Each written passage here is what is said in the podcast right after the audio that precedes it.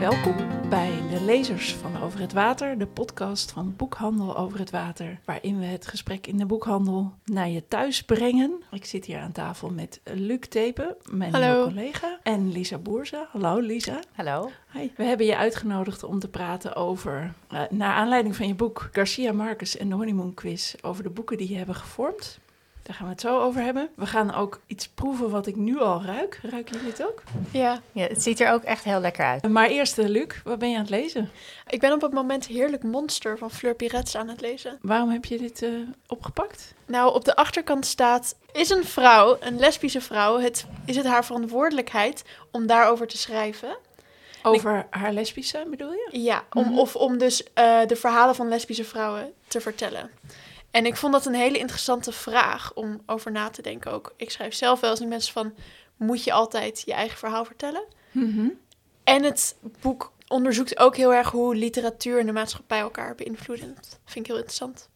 En is het, eh, is het een aanrader? Eh, tot nu toe wel. Ik, het, het- ik ben niet 100% overtuigd, maar ik vind het wel heel leuk. En het is uitgegeven bij Das Mag. Fleur Pirets, heerlijk monster. Het is ook heel mooi vormgegeven van binnen. Oh, er zitten ook foto's in. Ja, Of tekeningen. Of... nee, foto's. Elk hoofdstuk wordt geïntroduceerd met een foto. Hebben we hem eh, straks in de winkel? Zeker hebben we hem straks in de winkel. Top. En als je langskomt op maandag, vertel ik er meer over. Kijk, helemaal handig, helemaal handig. Ik heb Garcia Marcus en de Honeymoon Quiz gelezen. Geschreven door Lisa Boerse. Je, bent, je hebt eigenlijk al veel meer geschreven, hè? Ja, ik denk dat dit mijn negende boek is. Maar dit is je eerste boek voor volwassenen. Ja, klopt. En hiernaast, en daarnaast ben je ook nog hoofdredacteur jeugd bij de NTR. Ja, dus van, eh, van programma's als Het Klokhuis, Maak Brainstorm, eh, Van Vader naar Moeder. Oh Een hele portfolio, ja. Wauw, oké. Ja, dat is sinds maart. Dus het is sinds maart is het echt best wel... eh, ik, heb ik niet echt tijd om te schrijven. Dus wat dat betreft zit ik in een soort fase dat ik denk... oké, dit boek kon ik afschrijven voordat ik begon in maart. Dus was het omslag, achtervloer. Weet je, was ik er wel de hele tijd mee bezig. En nu is het dus de wereld in. En dan daarna vrees ik wel een soort... hoe moet het als ik niet schrijf? Ja, ja. Want ik heb eigenlijk altijd geschreven. Ja, en je, Maar- want je laatste boek voor kinderen is het Duizend en één Jalabas. Ja, dat, Ja, eh, ja. Dat was ook een beetje een uitstapje hoor. Dat heb ik samen met eh Hasna El-Bamrani geschreven. Ehm, en dat is een prentenboek. ja maar meestal precies. schrijf ik dus echt leesboeken voor kinderen van een jaar 8 tot 10. Dat vind ik heel leuk. En dit boek was iets dat is ontstaan. Waar ik ook altijd. Ik wilde het altijd wel een keer schrijven, maar ik wist niet eens of ik het wilde publiceren. Eh, maar nu ben ik blij dat het er is. Ja, dat Ja. snap ik. Dat Ja. snap ik, ja. Want eigenlijk vertel je in het boek, je hebt een Dominicaanse moeder en een Nederlandse vader. Eh, Zeg ik goed, hè? Ja. En, ehm, en eigenlijk eh, zeg je in het boek, als ik het goed begrepen heb, zeg je... ehm, nou, die, mijn kind, jouw eigen kinderen worden eigenlijk doordezend met de Nederlandse cultuur, omdat ze hier opgroeien, hier op school gaan. Eh, en, maar dat je zelf voelde van, hé, hey, ik heb ook nog een andere cultuur meegekregen die ik heel graag aan mijn kinderen wil overdragen. En dan met name de verhalen die er met die cultuur meekomen. Heb ik dat goed begrepen? Ja, ja, en dat is. Ik ben met heel veel verhalen opgegroeid. Dus eh, mijn omgeving was gewoon heel Hollands. Dat was eh, in de randstad. En we hadden een huisje in Limburg. Ehm, en daar ben ik ook heel veel geweest. Dus dat was allemaal bramen plukken. En weet je, dat is echt best wel heel Hollands. En mijn vader is natuurlijk Nederlands. Maar mijn moeder is heel Dominicaans. En hij is echt een verhalenverteller. Dat gebeurt daar sowieso wel meer dan hier hoor, denk ik. Maar mijn moeder gaat daar nog een stapje overheen, zeg maar. Dus dat, eh, en dat zijn allemaal verhalen over de familie, over buren, over, ehm, ja, over grootvaders, moeders. Weet je, dat is een heel wijd verbreid netwerk, Van, Netwerk. van, van verhalen, zoals bij de, bij de Griekse mythologie. Ehm, en dat is altijd aanwezig geweest in mijn leven. Alleen je merkt op een gegeven moment als je ouder bent, kan ik het wel reproduceren. En dan zitten er zoveel gaten in. Ook omdat die verhalen worden natuurlijk niet chronologisch verteld. En het wordt niet helemaal als een rond verhaal gebracht. eh, maar ze worden wel altijd verhalen omdat er iets van waarde in zit. Of iets van een les of iets. En toen dacht ik, ja, dat wil ik nooit kwijt. En ehm, Wat ik er heel leuk aan het boek vind, is het is heel anekdotisch. Het, is, het gaat heel duidelijk over jouw familie. maar het is helemaal niet particulier. Uh, dus wanneer kwam het moment dat je dacht: oh, maar ik kan hiermee naar buiten of, of ik wil hiermee naar buiten? Want, want die potentie, ik weet niet of je die er later in hebt gelegd of dat die er altijd al in zit. Zat. Die heeft er altijd in gezeten. Heeft er altijd in gezeten. Want ik denk als een verhaal, weet je, sommigen gaan over mijn overgrootmoeder. Dan heb je het over 1900. Dan gaat dat verhaal gaat al 100 jaar mee. Ja. Dan, dan denk ik dat de essentie is dat er iets van waarde in dat verhaal zit waar mensen wat aan hebben. En dat is universeel. Dus daarin dacht ik wel altijd, ja, er zit een universele waarde in die verhalen. Uh, dat maakt het bijna soms tot een soort onbedoeld zelfhulpboek. Weet je, het is echt van wat. Uh, want het heeft mij ook echt gesteund en het geeft kracht. En, het, uh, en, en daardoor werd het ook iets dat ik echt wel mee wilde geven aan mijn kinderen. Maar dat ik ook dacht, ja, het is ook wel relevant voor meer mensen. Maar als het een boek wordt, dan moet dat het ook hebben. Dan, moet dat, dan is dat ook wel de essentie van de vertaalslag die ik moet maken naast alle anekdotes. Hoe ga ik Hoe dit gouden materiaal ja. omvormen tot iets dat relevantie heeft voor meer mensen. En wat wordt dan het verhaal? Ja, wat ik heel, wat ik een, ik vond het zo grappig detail dat je vertelt ehm, dat je je moeder helemaal niet zag of ziet als feministisch. Ja. Ehm, maar dat je ehm, eigenlijk een hele krachtige vrouwen in je, in je familiegeschiedenis hebt. En dat die verhalen daarover jou heel erg gesteund hebben in, je, uh, in de keuzes die je hebt gemaakt in je leven. En, uh, en dat je dan naar New York gaat en die Dominicaanse vrouwen daar ontmoet. En dat je merkt dat het helemaal niet zo is dat alle Dominicaanse vrouwen zo zijn. Maar dat het vooral, dat het in ieder geval ook vanuit je moeder kwam en vanuit haar familiegeschiedenis. Ik vond dat een hele mooie, ehm, ja, een hele mooie constatering eigenlijk. Maar ook wel confronterend misschien. Als je denkt van, oh, dit is mijn culturele achtergrond. Maar dat je dan ineens merkt, nee, dit is niet per se cultureel. Dit is meer familieachtergrond of zo. Ja, en dat, dat is ik, ik denk grappig genoeg dat dat eigenlijk voor heel veel mensen geldt. Hè? Dat van wat, wat is nu Nederlands? Wat is, dat is een deel ook gewoon jouw familie, maar je familie is ook weer particulier. Weet je, dat, dus alleen, ik denk doordat het twee verschillende culturen zijn en in de situatie waarin ik zat, dat het heel erg naar de oppervlakte komt. En dan wordt het opeens heel duidelijk. Want ik heb eigenlijk met heel veel dat je denkt, is dit Dominicaans of is dit gewoon mijn moeder? Weet je, dus ook ik weet niet, mijn moeder had het kaka als, in, als, als een peutertje ergens niet aan mag zitten of zo.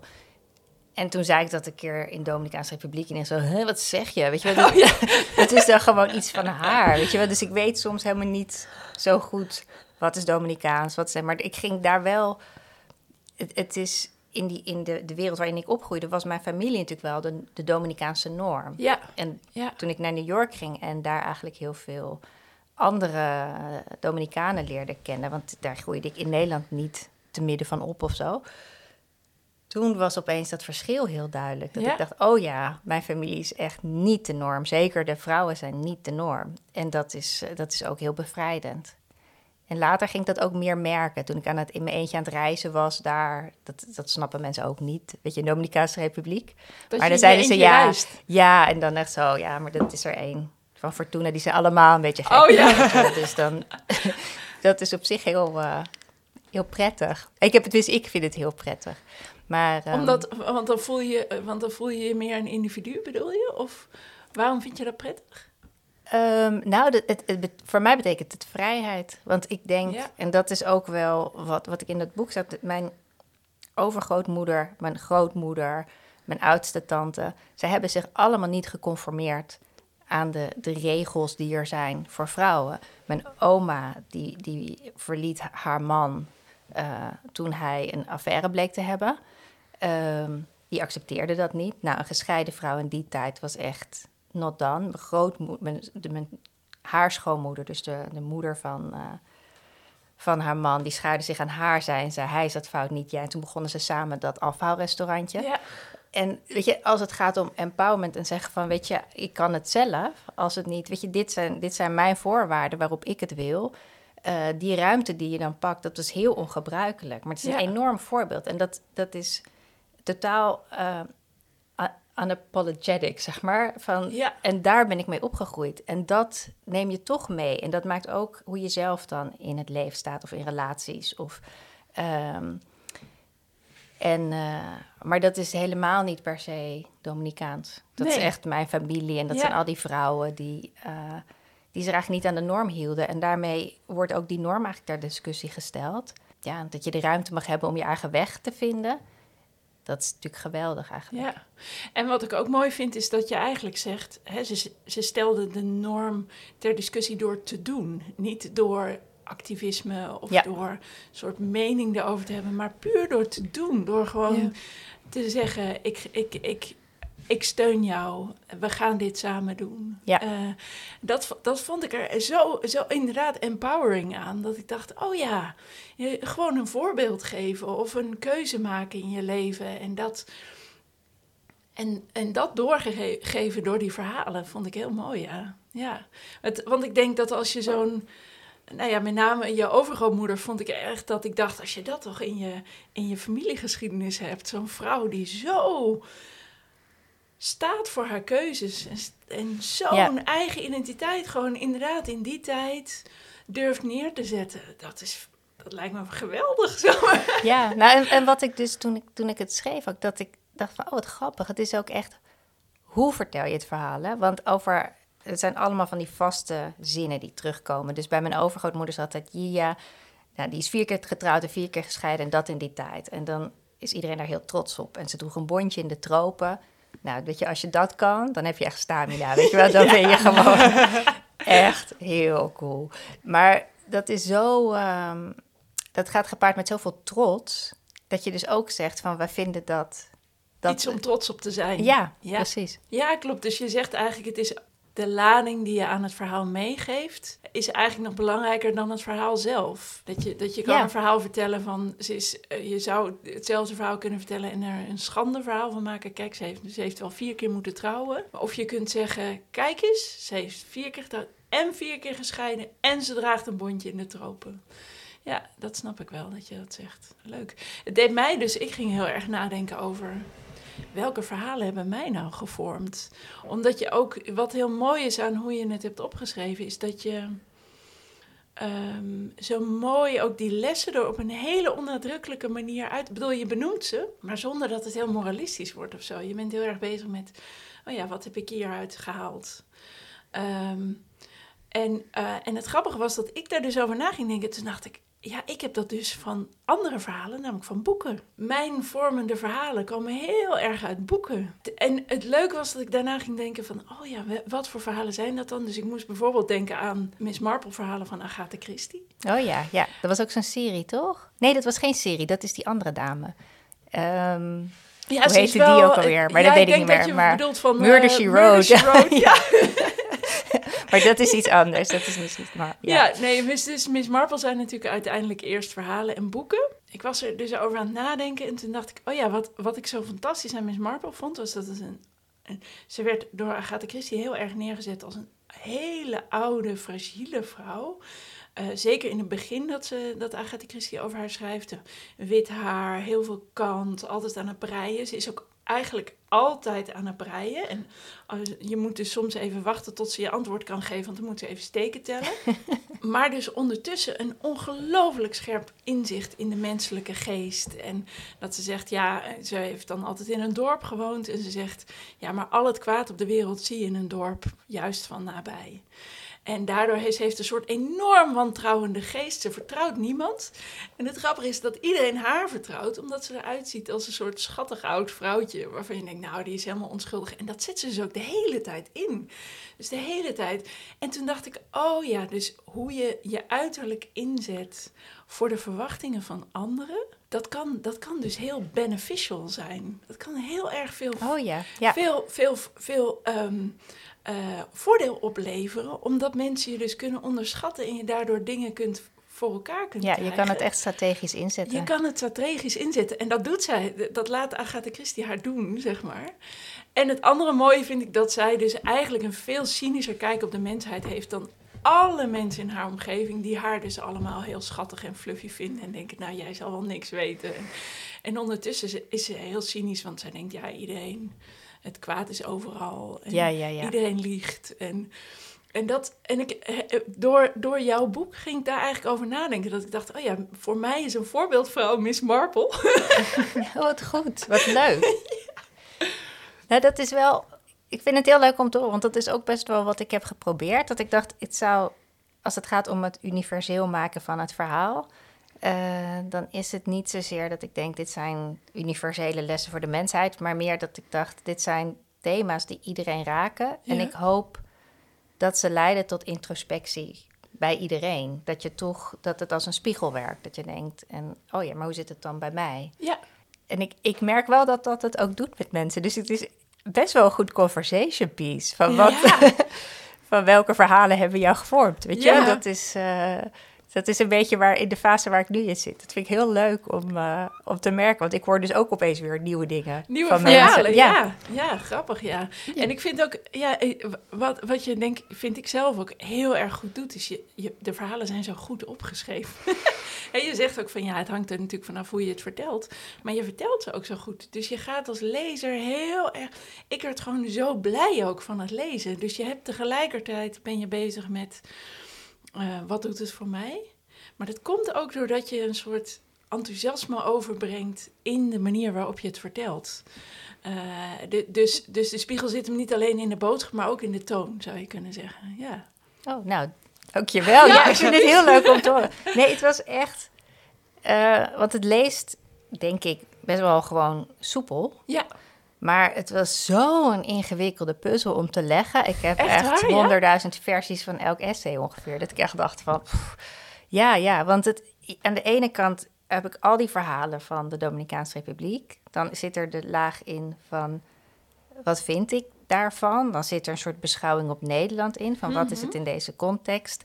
En wat Mhm. Ja. wil ik doorgeven? En wat Ja. is dan... Welke verhalen koppel ik wel of niet aan elkaar? En ik begon eerst om, omdat ik een gesprek had met een uitgever en nog dacht, ja, ik, wat, ik weet niet wat ik daarmee moet. Dacht ik een essay, non-fictie, weet je. Ik, ik schrijf kinderboeken. Ik hou van fictie, maar dat is een heel ander proces. En ik had heel erg het gevoel dat ik een punt moest maken. Zo dacht ik, ja, wat is mijn punt? Ik weet niet, ik, maar ik hou eigenlijk niet zo van betogend schrijven. En toen zei mijn redacteur, nee, je moet gewoon gaan vertellen. Dat vond ik heel leuk. Dus dat uitwerken en dat... Maar ja, dan heb je nog steeds alleen maar loshand. Dus voordat ik de vorm vond van wat moet het dan worden, dat kwam eigenlijk door de coronacrisis. Toen merkte ik opeens, oh, de grondtoon in Nederland is van dingen zijn voorspelbaar. Ja. Maar dat is helemaal niet waar ik mee ben opgegroeid. Weet je Ja. wel? Dus alle, oh mijn god, het ondenkbare. En zo denk ik, nou, hoezo eigenlijk? De wereld kan toch altijd weer omslaan. Dus, ehm, en toen dacht ik, oh ja, dat is een voorsprong die ik heb. En dat was een soort haakje dat ik dacht, oh ja, maar dit is, dit is misschien ook waarom ik het zo graag wil doorgeven. Ja. Dat ik denk, er zit waarde in, juist in Nederland, in deze verhalen. Ja, ja en dat, ehm, want je zegt ik hou niet van betogend schrijven. Ik zou ook eh, nergens zeggen dat het een betoog is. En terwijl je heel subtiel wel eigenlijk voorstellen doet van laten we er eens zo naar kijken. Laten we, laten we deze zekerheden, hè, inderdaad, deze zekerheden nou eens loslaten. Laten we voorbeelden nemen aan, uit andere culturen of aan andere verhalen. En dat, en, en dat zit er eh, op een hele subtiele manier wel heel mooi in. Dus is, en dit is, en het, ik vond het daarin ook hoopvol, omdat ik dacht, oh ja, we kunnen, we kunnen het frame veranderen, eigenlijk. We kunnen ons frame, Ja. waar, waarin Ja. we naar onze omgeving kijken, dat kunnen we veranderen door andere verhalen te nemen. Ja, ja. En dat vind ik ook ultiem hoopvol. Dat dat, en het is denk ik ook iets waar we nu in Nederland best wel middenin zitten. Met al die, al die verschillende waarheden die, die, weet je, wat is democratie? Wat Ja. betekent journalistiek? Wat is de rol van vrouwen? Wat is, weet je wel, populisme? En wie vindt zichzelf kritisch? Eh, Allemaal, iedereen vindt zichzelf kritisch ongeveer. Hoe, hoe kijk je welke verhalen en, en ook het hele koloniale verleden? Al die, al die verhalen zijn eigenlijk in beweging. ja, En eh, daar hoef je niet leidzaam in te staan. Daar kan je soort van actief in bijdragen. Ook al kan je niet in je eentje het verhaal van Nederland bepalen. ja. Toch vind ik dat in, in, in essentie wel hoopvol. Ja, Ja. ja. dat, dat brengt je boek ook over, vind ik. Maar ik heb je gevraagd om, eh, de boeken mee te nemen of eh, te bedenken welke boeken jou hebben gevormd. En je hebt er vier, had je. Ja, meteen je hè? Volgens ja, mij. echt het meteen. is zo- Ja. ja, dat Ja. vond ik ook grappig. Ja, je, echt, je Ja. zei ja, ik wil, ik, wil, ik wil komen en dit zijn de boeken. Ja, mooi. Ja, want eh, je noemde er vier. Dus ehm, Kleine Sophie en Lange, Lange Wapper van Els Pelgrom. Le Mensal van Sartre. Liefde in tijden van, tijden van cholera van Garcia Marquez. En Growing Up Latino. En dat is een verhalenbundel met verschillende schrijvers. Ik neem aan dat je het ook redelijk chronologisch lijstje is het eigenlijk, denk ik. Of niet? Helemaal chronologisch. Ja, En zullen we er chronologisch doorheen lopen? ja hoor. Dat is ja. het handigst, denk ik. Dan, ja, dan is het Kleine en Lange Wapper van Els Pelgrom. Ja.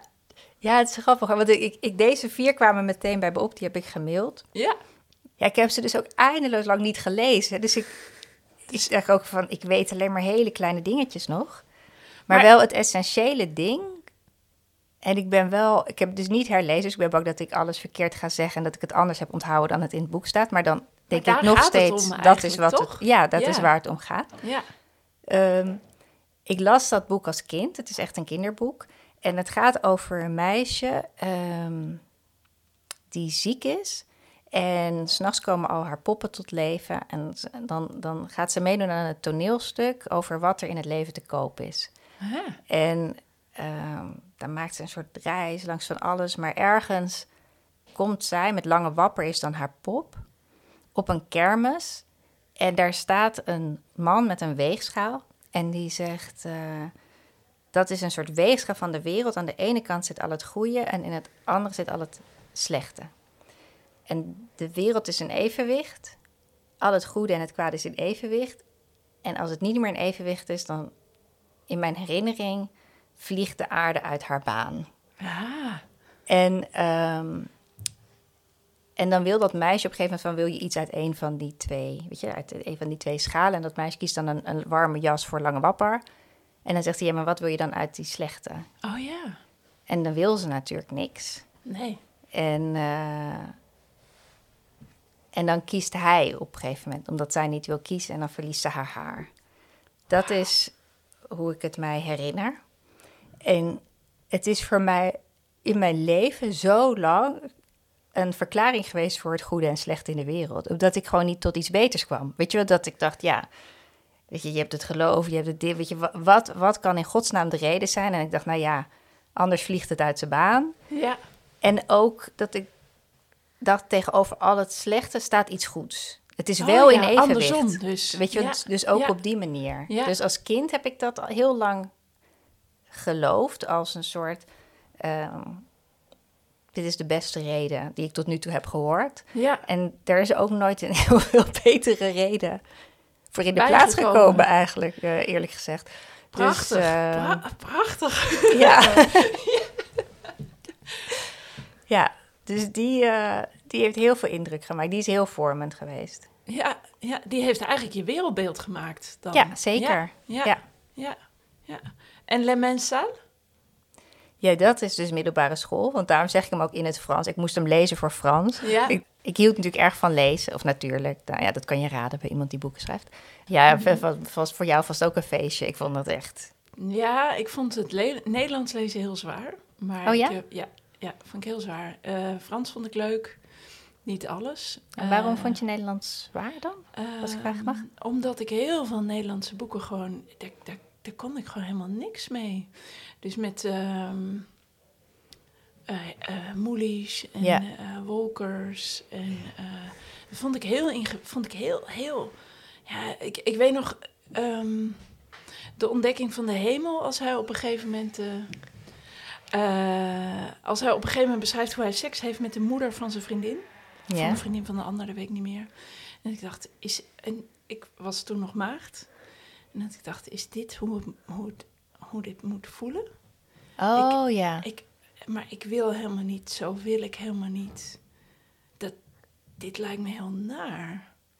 Oh, wat grappig. Wat vond je daarvan? Want in mijn boek noem ik het op een gegeven moment. Van, het lijkt wel dat in Nederlandse boeken bij seks altijd het TL-licht aan moet. Ja, Het is altijd hard. Het is Ja, altijd rauw en in ja. your face. Het is altijd... Ja. En ik dacht, nou, dat is niet hoe ik het wil of hoe ik het ervaar. Of hoe het, weet je wel, waarom eigenlijk? Waarom. Altijd? Ja, en ik heb dus heel lang gedacht, oh, dus, oh, d- dus ik vond dat heel moeilijk. Misschien heb ik het te jong gelezen hoor, Wolker, Stuks Fruit. Dat ik dacht, oh ja, maar als vrouw ben je dus het object in de seks, een, een, het, het, het, het, de projectiescherm van Ja. de man. En ik vond dat zo ingewikkeld, want zo voelde ik me niet. Ja. Eh, en, en ik vond het ook moeilijk. Ik, kon me, ik wilde me heel graag identificeren met de vrouw. Maar dan, dan zit je meteen in een moeilijk Ja. pakket, want de man is de hoofdpersoon.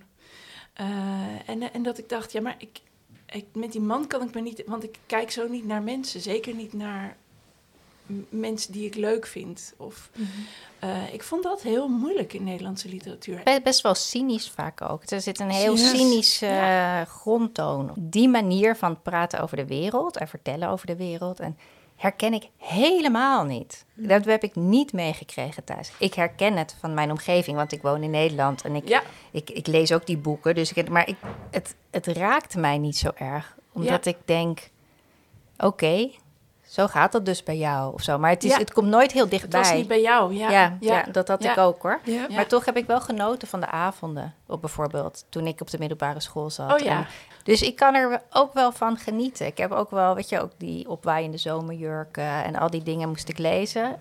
Ik heb dat toch wel van genoten. Jan Wolks vond ik wel echt, dat ik af en toe dacht, pff, Ja, hè? Ja. ja, dat, dat vond ik zo koud. Dan bijvoorbeeld van die oudere schrijvers, zoals bijvoorbeeld van Elschot en Neschio. Ja. Dat, daar werd ik wel blij. Er zat een soort humor in en een soort eh, levensdrang of zo, die, die me wel aansprak. Ja, ik wilde juist zeggen dat ik na het lezen van Turks Fruit, toen was ik echt gewoon eens van, ik vind dit zo naar en ontmoedigend. En ik was gewoon, als dit is hoe de wereld is voor volwassenen, dan wil ik dat helemaal niet. En ik hoef zo niet meer te, ik, dit soort boeken wil ik niet lezen. Ik wil hier niet over lezen. Wat grappig dat dat toch wel, toch zeg maar, op alle leeslijsten is beland Ja. en Ja. bejubeld. Dus ik dacht Ja. altijd, in Nederland valt dat gewoon heel erg, ja, resoneert dat heel erg. Ik denk ook wel dat hele Calvinistische en dat niet praten. Er wordt ook zoveel gezwegen altijd. Ja. Dat je niemand zegt wat iedereen naar Ja. binnen gekeerd.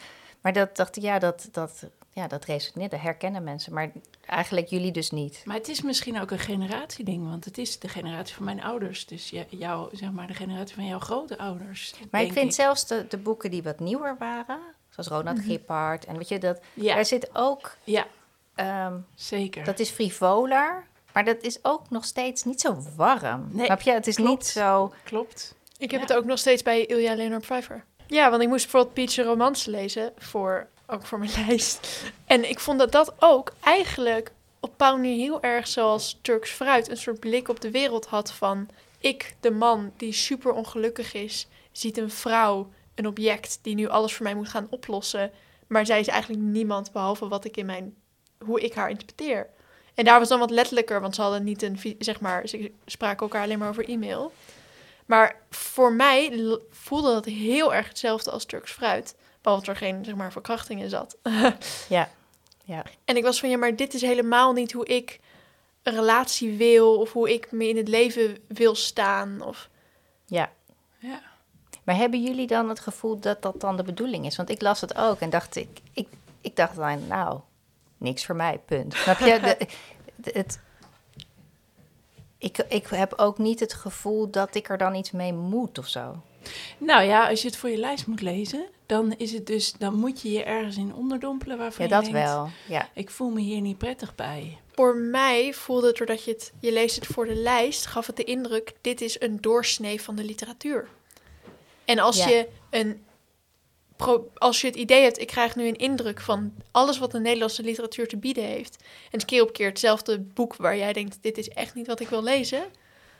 Ik dacht daardoor, oké, de hele Nederlandse literatuur is niks voor mij. ja, dat is wel echt heel tricky, hè? Ja, dat is zonde. Ja, Ja, dat is Ja. wel echt zonde. ja. Ja, en dat, Ja. Is, dat is inderdaad iets waar je wel tegenaan kan lopen. Ja. Of dat je dan op een gegeven moment denkt, nou, dat skip ik. Ja, mag ook natuurlijk. Lezen, lezen is niks voor mij. Ja, Nou ja, en eh, wat er wel... Want ik zeg nu van, eh, ik doe er niks mee. Of, ik, want ik herinner me niet zeg maar, wat jullie beschrijven, die mate van aversie heb ik niet gehad bij het lezen van die boeken hoor. Dus ik, ik, ik heb daar ook eigenlijk wel weer wel van genoten. Eh, maar ik, ik, dacht wel, er zit een, eh, een onbewust idee, lijkt erin door te schemeren. Dat vind, vind ik sowieso een beetje in Nederland. Dat intellectueel en slim zijn. En ge- gepaard gaat met een licht cynische blik op de wereld. Weet Ja. je, een beetje Ja, Arno Grunberg-achtig Ja. of zo. Dat is wat wij verstaan onder erudite mensen. ja En precies. ehm, dat heb ik ook wel lastig gevonden. Bijvoorbeeld mijn moeder, super slim. Maar die is heel druk en lacht heel veel. En, en papa, papa, papa, papa, weet je wel, heeft een accent. En, en daarmee val je best wel ver buiten, Buiten, dat beeld ja. van iemand die met een sonore stem licht cynisch over de wereld praat. Ja, Ehm, terwijl daar eigenlijk meer wijsheid, intelligentie en eh, iemand kan net zo goed heel erudiet zijn en heel grappig. Weet je, Ja. dus dat, dat dat soort dat dat het wel met je doet, denk ik. Dat, Ja. dat is er wel heel tricky aan. ja, dat is zou ja, goed zijn voor. Nederland als dat ver- verandert, denk ik. Ja, precies, precies. Ja, Ja. Op, naar, ja, ja, op naar het loslaten van het Calvinisme of zo.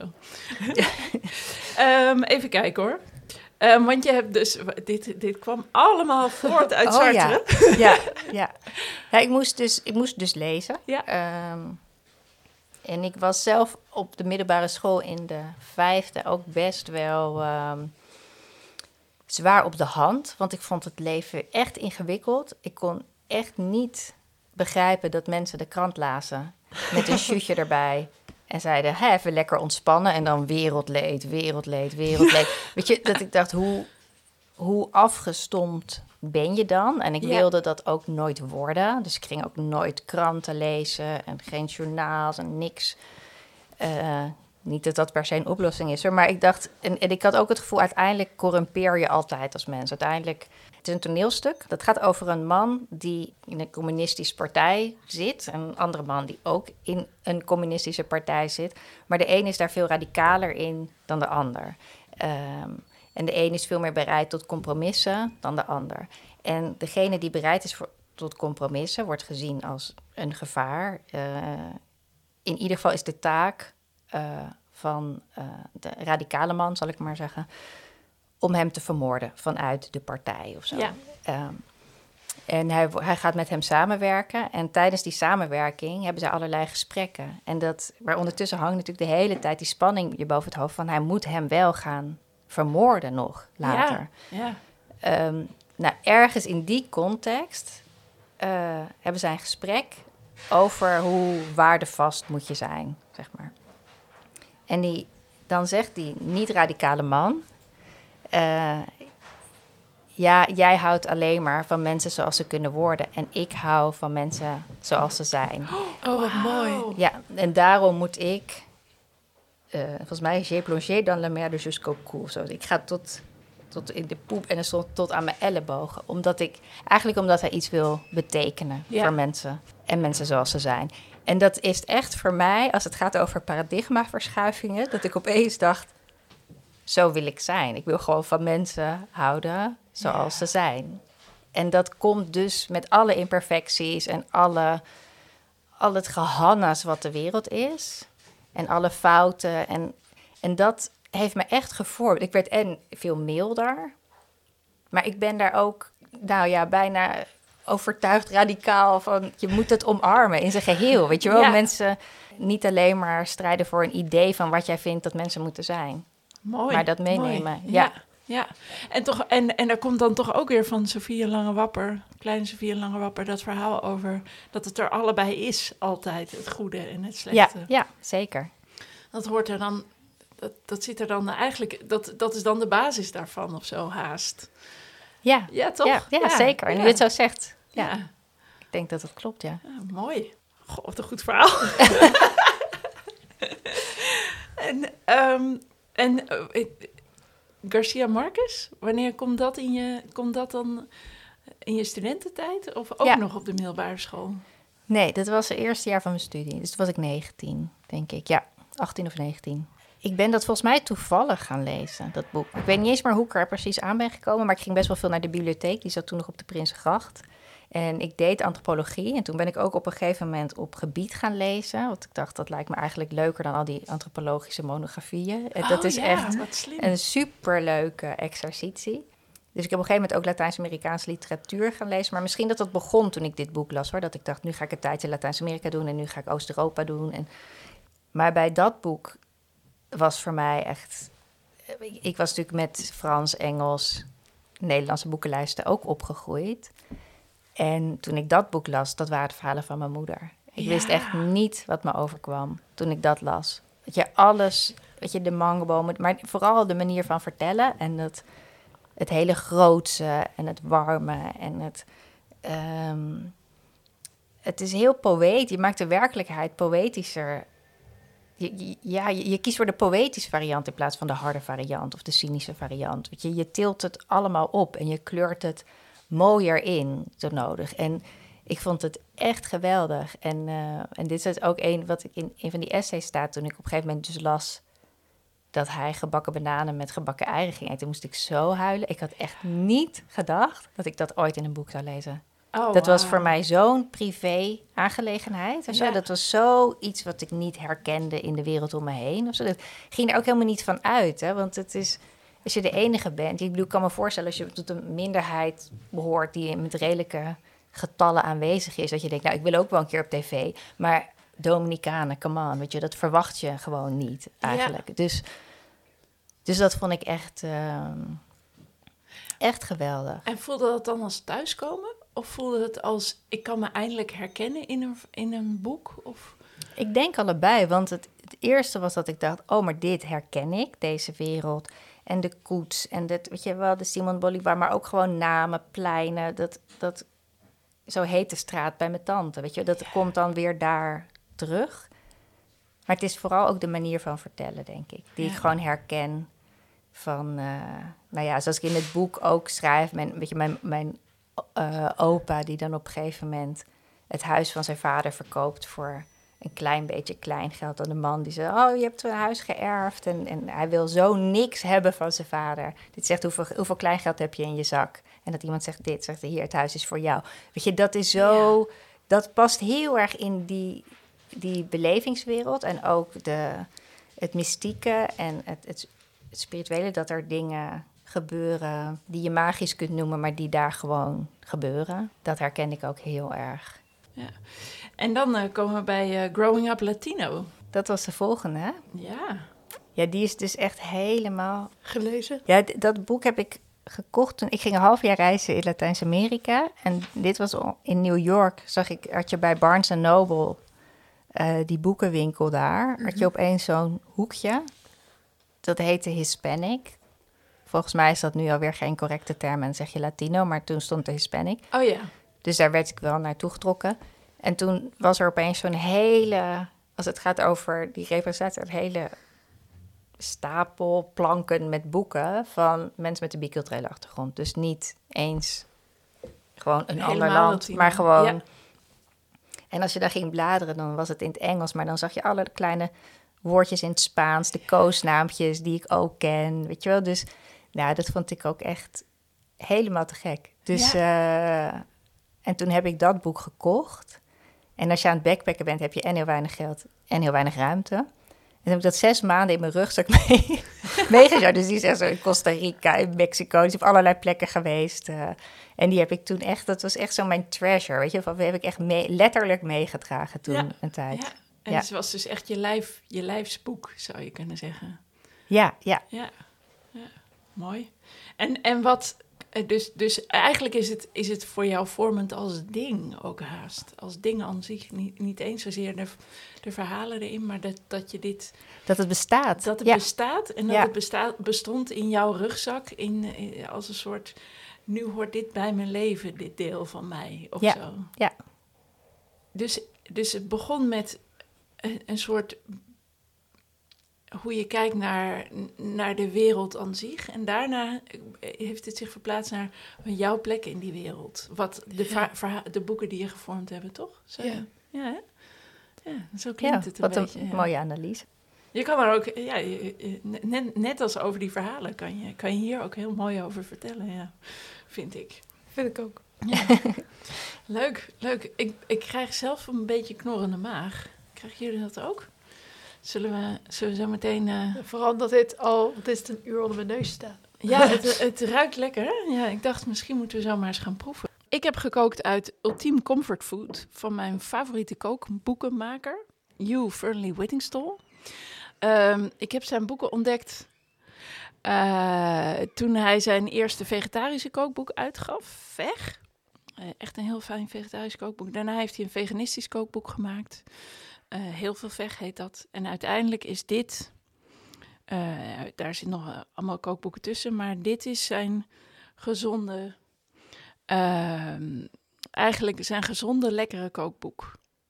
Dus dit wat jullie nu eten heet Millionaire's Shortbread, wat een koeklaag met karamel en chocola is in, het, in de ongezonde versie. Het ziet er een beetje rommelig uit, maar het is dus een koeklaagje en daartussen zit een soort plakkerige, ja, karamelachtige laag. En daarboven zit harde, pure chocola. Eh, het is een beetje bruinig. Het ruikt echt super lekker. En eh, de bodem is van volkorenmeel.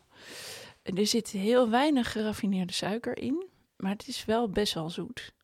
Ehm, dus ik ben benieuwd of jullie mij zo meteen kunnen vertellen... of jullie denken te weten wat de zoetstof is. Ja, ehm, ik woon in hetzelfde huis als Lot en ik heb op de in de keuken zien staan wat erin zit. Dus Jeetje, wat voor zoetstof, want het is echt heel zoet. Stroop of zo? Of honing? Nee, ik zou het niet weten Het zijn eigenlijk. dadels. Er Oh, zitten dadels ja. in. En ik, vind, ik hou dus zelf niet zo van dadels, maar hier vind ik het dus heel goed Ja. in werken. eens. Het smaakt heerlijk, maar ik zou niet meteen denken van, oh, ik, ik eet een dadelkoekje. Nee, hè? Nee, helemaal niet. Ik dacht ook aan een karamel. Ja, Ja. Zou het ook komen omdat het er zo uitziet als karamel? Dat je verwacht karamel? en het is natuurlijk ook al, het, zeg maar, Millionaire Shortbread is een bekender concept. Dus dat je daardoor het misschien automatisch invult wat je proeft. Je moet wel in de microfoon blijven praten. Zeg Sorry. Even tussendoor. Eh, ja, ik denk dat het ook komt doordat je, eh, je gebruikt beurre noisette. Dus dat is eh, boter die je eigenlijk heel lang op een heel zacht vuurtje laat koken, zeg Ja. maar. Waardoor de vaste bestanddelen uit de boter, die zakken naar de bodem. Die worden dus zeg maar bruinig. En die boter krijgt een soort heel erg rokerig smaakje. En dat is natuurlijk eigenlijk wat er bij karamel ook Ja. gebeurt. Het krijgt een soort rokerigheid of zo. Oh, zo. En die boker- boter wordt ook zoeter door, die, door, dat, door dat proces. Ehm, eh, dus ik denk dat daar het idee vandaan komt dat je karamel eet. Maar die boter zit voornamelijk door de koek eigenlijk. En Oh. niet door de... En door de, door de dadelpasta zit eh, koude boter en, en water. Wat Wauw. grappig. Ja, hè?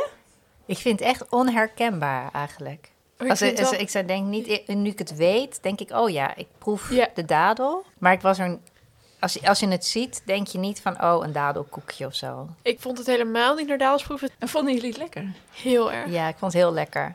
Ja. Heel lekker. Ja. Ik vond het ook echt, eh, ja, ik vind het ook echt super lekker. En eh, ik, ik vind, dus het is volkorenmeel met dus die beurre noisette. En dan een laag van dadels met boter. En er zit een heel klein beetje suiker, 30 gram suiker zit erin. Oh. En dan is die dadels eh, met, met boter en water. Volgens mij verder niks.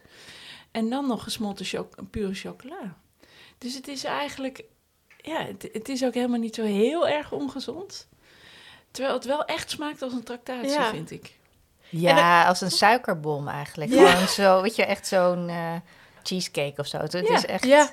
echt wel een, een tractatie. Het klinkt wel moeilijk om te maken. Was het moeilijk om te maken? Helemaal niet. Nee, het is, het is, je maakt dat deeg, dat is, ehm, je smelt die boter, dus dat is eigenlijk het lastigste. Dus je hebt een, een, ehm, eh, een pan nodig met een dikke bodem, zodat je de boter kan smelten. Ja. Ehm, maar dan moet je het eigenlijk gewoon op het zachtste vuur gewoon eh, laten staan. En dan, eh, en dan moet je die pasta maken. Dat is eigenlijk dadels pureren met boter en water. En, en dan au bain-marie de, de, de chocola smelten. En de, de, het koekje moet er 25 minuten in de oven. Dat is het. Oh ja. Netjes. Ja. Het is echt zo klaar. Dankjewel Lisa dat je hier was. Ja, ik vond het echt heel leuk. Ja, nou, ik vond het ook hartstikke leuk. mooi. Dank jullie wel. Ja. Graag gedaan. En eh dankjewel voor je boek. Luc, dankjewel voor je eerste podcast als uh, mede-host. Ja, geen probleem. Ik vond het hartstikke leuk. Volgende keer uh, gaan we onze boeken van het jaar bespreken. Als je gewoon automatisch wil, het mee wil krijgen, dan kan je je beste abonneren in alle podcast-apps. Ons uh, sterren geven, want dan worden we vindbaarder voor alle andere mensen op de wereld.